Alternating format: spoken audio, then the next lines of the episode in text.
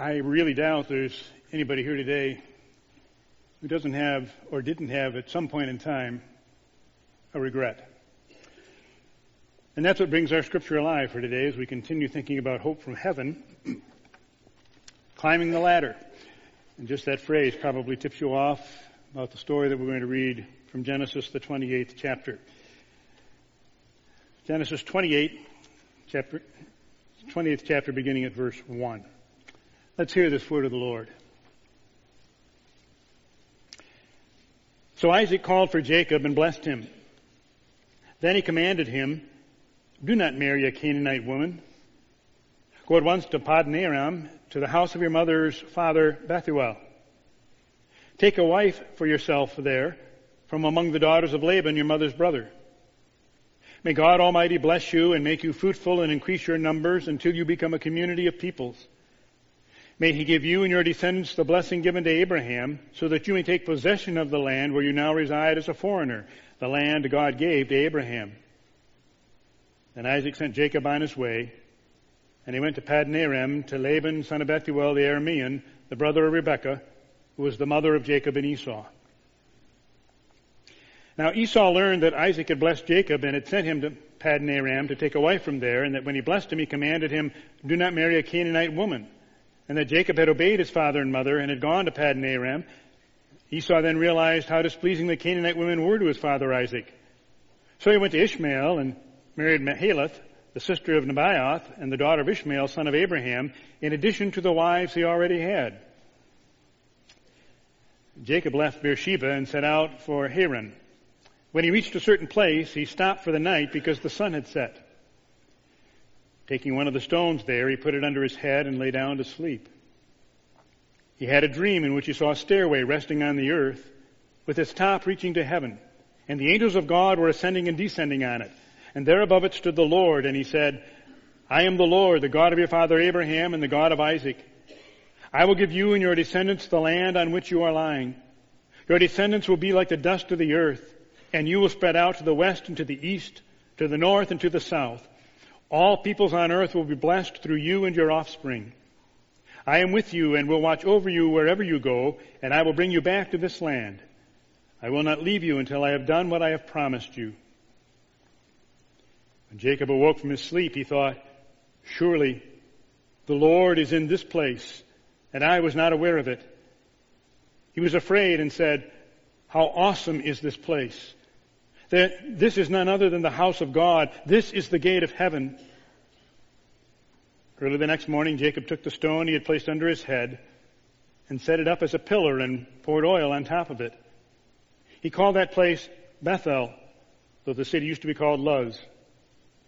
Then Jacob made a vow saying, if God will be with me and will watch over me on this journey I am taking, and will give me food to eat and clothes to wear so that I return safely to my father's household, then the Lord will be my God. And this stone that I have set up as a pillar will be God's house. And of all that you give me, I will give you a tenth. May God add his blessing to this reading of his word. Let's pray.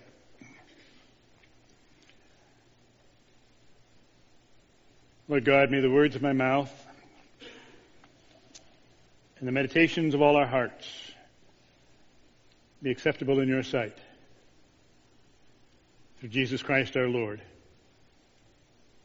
Amen. In the movie Forrest Gump, Forrest had a lifelong friend named Jenny. There's a scene where both of them are grown and Jenny is just coming out of a lifestyle of sex and drugs and all kinds of difficulty and, and they're walking down a dirt road when all of a sudden they come upon the house in which Jenny was raised, a house in which she experienced untold abuse. As they came to the house, her face was contorted with all kinds of anger and hatred, and, and she reached down, reached down and she picked up a stone and she flung the stone at the house, hit the side and chipped off a little bit of paint. She leaned over and picked up another rock and she threw it and it went through a window already cracked and smashed it. She picked up another and another and another and another and she threw them all until finally she fell exhausted to the ground. Forrest looked down at her with pity and said, I guess sometimes you just don't have enough rocks. There was more to what Forrest said than I think Forrest even realized. It's obvious she could have thrown rocks all day and, and never have knocked down the house, but, but there's a deeper meaning underneath all of that. Throwing stones would never abolish the abuse or demolish the effects of it. Throwing stones would, would never get rid of her torment and her agony and, and her misery and her anguish. It would never, never get rid of it all. And I think we've all been there at some point in time. We've all thrown the stones. We've thrown them at situations. We've thrown them at people. We've thrown them at memories. And yet it's never relieved the agony, destroyed the misery. It's never gotten rid of our anguish. It's never eased our, our torment. And so I think Jenny's question is ours. When throwing stones won't cut it, what do we do? How do we handle our regrets? Seems to me there's no greater person to study than Jacob himself. And so we take a look at Jacob this morning. Jacob, after all, had a history of regret. Let's review the backstory of Jacob's life. It goes all the way back to his birth. Isaac and Rebekah were the proud parents of, of twin sons, Esau and Jacob. The firstborn and heir to the family fortune was Esau. Jacob was the second. And the two brothers were as different as night and day. Esau was the gifted athlete, the outdoorsman, the huntsman. Jacob was the brilliant student, the soft-hearted, compassionate child. Esau was first on the track. Jacob was first on the test. Esau brought animals home for food and Jacob brought animals home for pets.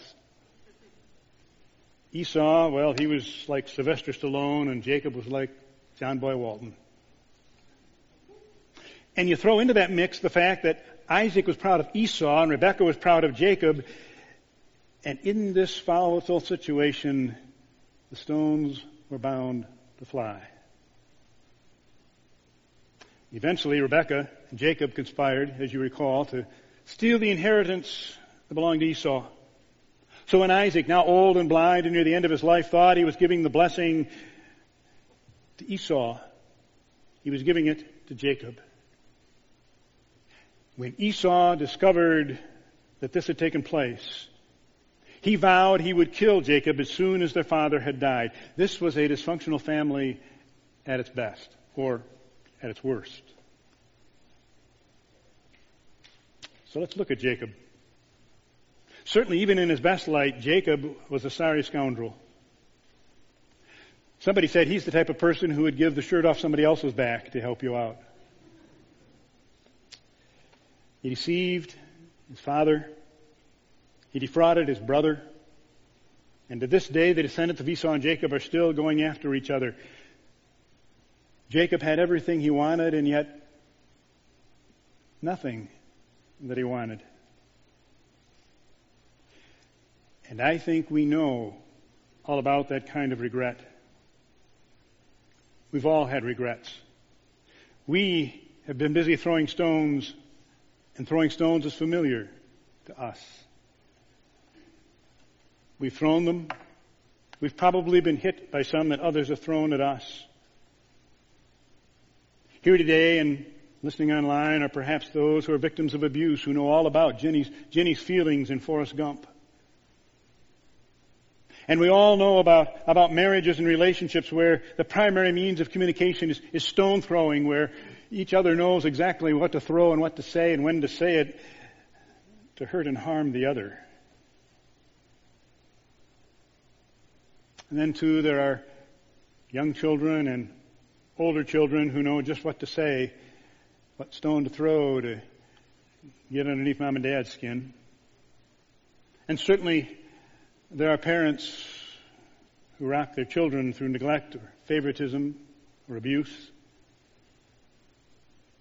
Just think about our youth in epidemic proportions who are distraught and depressed and hopeless because they've been bullied. Employees and employers throw stones. Church members throw stones. Even pastors have thrown stones. And then, as we saw in the video, there's, there's all those things we regret never doing, never saying. I really think Jacob is not alone. We too live with a history of regret. And the problem with regrets is they just never seem to go away. They're, they're always there. We know we did wrong. We know we failed to do something. We hurt somebody or we could have helped somebody not get hurt. And all of that immobilizes us. It, it, it paralyzes us. And it's like a little pebble in our shoe. It doesn't bother us enough to stop and try to get rid of it, and yet it's always there and it causes pain and, and hurt and anguish. And maybe at some point, like Jacob, you've even tried flee. So back to Jacob. Night fell and he laid his head on a rock to sleep. All he wanted and all he needed was a good night's sleep, but you see, the problem is he had forgotten that there was a heaven to recognize in the midst of all of this. So even as he slept, God sent a dream. There was a ladder with messengers, angels, it says, that came from heaven down to earth and climbed from earth back up to heaven again. Heaven came down to earth and God transformed Jacob and his future. He redefined everything for him. But here's the thing. Notice that, that God opened access not to a saint, but to a scoundrel. You talk about hope.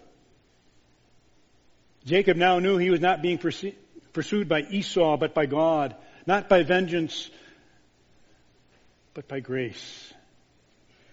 And isn't that just like God?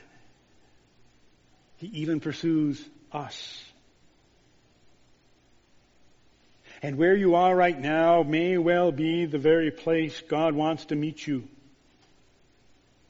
No matter what you've done, no matter how many stones you've thrown, no, matter, no matter how much regret you harbor, no matter how much bitterness you hold, Jesus has not crossed you off his list and he never will.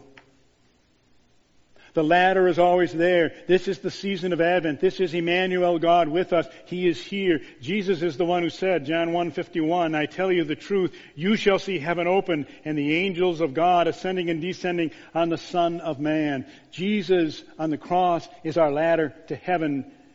He's the one in whom we have the access. So we need not fear. We need not live in regret, fearfully fleeing into the night. Jesus Jesus is involved with our lives. He is present with us. And He meets us as God met Jacob, even when and where we least expect it. And when He meets us, He has a message for us. Just like He had for Jacob. Verse 13. I am the Lord, the God of your father Abraham and the God of Isaac. He was giving Jacob a heritage to remember. First thing he did was remind him of all the promises made to his father, and he says, Those promises are still yours. It doesn't matter about the inheritance. It's my inheritance that matters, and you still have it. And then God bound himself even further to Jacob, this treacherous fugitive. I wonder if Jacob was beginning to understand that there was an alternative to his lifestyle. God was being true to His Word, faithful as always to His promises, just like we so often sing, as Thou hast been, Thou forever wilt be. Great is Thy faithfulness. And yet amazingly, God goes even beyond that. The dream did not resurrect a shameful past, but raised up a shining future. Verse 15, he extends a new threefold promise to Jacob. Not only did he have all the promises of old, but now here's a new one in three parts. First, verse 15, I am with you. Heaven will stay with him wherever, whenever, forever. And that wonderful promise of God was given to, to Jeremiah. It was given to Israel. It was given to Jesus and through Jesus, the Emmanuel, God with us. And when Jesus was ascending into heaven, he said, Lo, I am with you always, whenever, wherever, forever. Even in our flight and in our exile, even in our stone throwing, God will not abandon us. In Jesus, heaven came down to prove it. The second new promise was, I will watch over you wherever you go. Literally it says, God will keep Jacob wherever, whenever, forever. He will keep him. And what a contrast that is to the pagan gods all around the Israelites. Pagan gods were loyal and faithful and, but they were territorial. The promise was only good to, to those within their boundaries, to those who obeyed them, to those who did what they wanted them to do. But God promises His presence to Jacob wherever and whenever, forever. God is not only with us, He keeps us safe, sound, secure. It's His promise. He can't be untrue to Himself. And the third new promise, I will bring you back to this land. Jacob will go home again safely. The displaced will have a place. The fugitives will be freed from themselves and from others. That's not what Jacob deserved, is it? He didn't deserve any of that. But then isn't that just like God? He doesn't give us what we deserve. In fact, at Calvary, the Father put upon Jesus all that we deserve so he could put on us all that Jesus deserved. We are joint heirs with Jesus. Paul said, He who did not spare his own son, will he not also give us all things with him? Not some things, but all things with him. That's our heritage, and what a heritage it is. It's ours. So God got through to Jacob. After heaven came down and Jacob woke up, he, he knew everything would be different from now on. He was different. Now he knew there was a holiness to revere. Verse 16 Surely the Lord is in this place, and I was not aware of it. How awesome is this place! This is none other than the house of God. This is the gate of heaven. And so he placed the stone which had been his pillow as the foundation of an altar to God and called the place Bethel, which means house of God. Do you catch the, catch the significance of that? Jacob stopped throwing stones and started building with stones. The stones went from destruction to construction, from weapons to worship. It was no longer an issue of, of fearing another man, but of revering God. And Jacob's lifelong struggle to try to overtake Esau ended when he himself was overtaken by God. So Bethel became a very special place, a permanent place of remembrance and recommitment to God. In fact, years later, God needed to remind Jacob again in Genesis 31:13, he says to him, "I'm the God of Bethel." In other words, remember Jacob, remember what you promised at Bethel, remember what I promised? I am the God of Bethel where you anointed a pillar and where you made a vow to me. So now leave this land at once and go back to your native land. I promised you could go home, so, so now it's time. Go. I'm the God who is faithful. You've promised and I've promised. Bethel always marks a new beginning. So let us never forget our Bethels. Those times and places when, when heaven comes down and God graces us with His presence and encourages us with His promises. Sarah Adams wrote some immortal words in a hymn. Though like the wanderer, the sun gone down, darkness be over me, my rest a stone. Yet in my dreams I'd be nearer, my God, to thee. There let the way appear, steps unto heaven, all that thou sendest me in mercy given, angels to beckon me nearer, my God, to thee. Then, with my waking thoughts, bright with thy praise, out of my stony griefs, Bethel I raise. So by my woes to be nearer, my God, to thee. When we relinquish regrets to God, we can move on with life.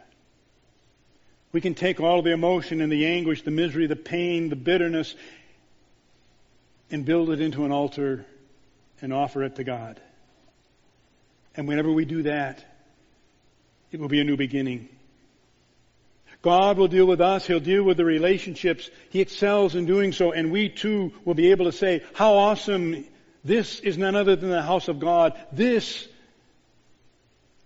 my life, my situation, is the gate of heaven. You see some amazing things happen when we build altars. We realize that instead of throwing stones, there's now an honor to render. Jacob promised to let God be God, to do things God ways, to use the altar at Bethel, but notice something significant. He said he would pay a tithe of all God gave him. Earlier he exacted an oath to try to get what he thought he needed to live this life, and now he says, everything you give me, I'm going to give it back. It was no longer what he got, but what he gave and he would give to God. He yielded. He reoriented his life. One author graphically wrote it this way. Jacob attempted to dominate others in order to control his unknown future. But now he adopts a different approach to the future. He binds himself to a God he cannot control, trusting that God will be faithful to the promise God has freely made to him. The future is not thereby totally determined. It remains open to all manner of unforeseeable events. But whatever may happen, it will occur within the covenantal horizon of God's promise and Jacob's vow. I think it was just a foreshadowing of the Apostle Paul. As Saul, he had dedicated his life to wiping out Christians, going against the faith. But at the stoning of Stephen, his heart was strangely touched, and shortly thereafter, Jesus appeared to him on the road to Damascus, struck him down, and claimed him. And Paul yielded his life. He turned his life over. He served the Lord and was able to write, Do not repay anyone evil for evil. Do not take revenge. If your enemy is hungry, feed him.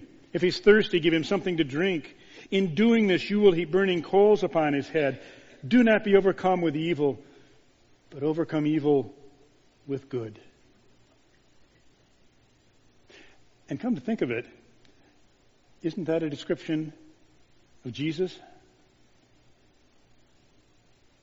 He took the stones which put him on a cross and built a throne for heaven. He took the stones of a tomb and built an altar of victory. We began by asking the question when throwing stones won't cut it, what do we do? The answer is when throwing stones won't cut it, build the stones into an altar. That's what a man by the name of George Matheson did. As a young man, he was all set to marry the love of his life. But shortly before their wedding date, she learned that he was going blind and she jilted him, left him all alone. Twenty years later, on the day of his sister's wedding, he wrote, Something had happened to me which was known only to myself and which caused me the most severe mental suffering. This hymn was the fruit of that suffering. It was the quickest bit of work I ever did in my life. I had the impression of having it dictated to me by some inward voice rather than working it out myself. I'm quite sure that the whole work was completed in five minutes and equally sure that it never received at my hands any retouching or correction. I have no natural gift of rhythm. All the other verses I have written are manufactured articles. This came like a day spring from on high. It was a Bethel for him. And what was the hymn that he wrote? O love that will not let me go, I rest my weary soul in thee. I give thee back the life I owe, that in thine ocean depths its flow may richer, fuller be. O light that followest all my way, I yield my flickering torch to thee. My heart restores its borrowed ray, that in thy sunshine's blaze its day may brighter, fairer be. O joy that seekest me through pain, I cannot close my heart to thee. I trace the rainbow through the rain and feel the promise is not vain that, that morn shall tearless be.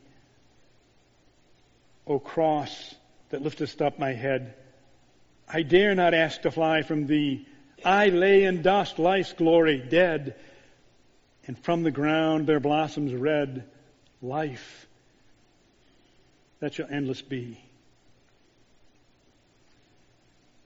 Rather than throwing stones, George Matheson built them into an altar. He didn't know what his future held, but he knew who held his future. He trusted in his trustworthy God. So you have regrets. What will you do? Throw stones? Or build an altar? The choice is yours. Let's pray. Lord God, we admit the pain that we have felt and the regrets that we have carried. Things done and said, things not done and not said.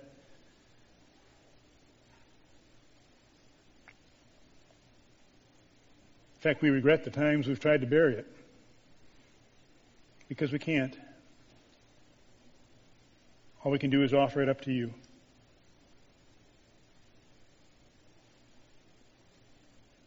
Lord, we want to claim your promises this morning.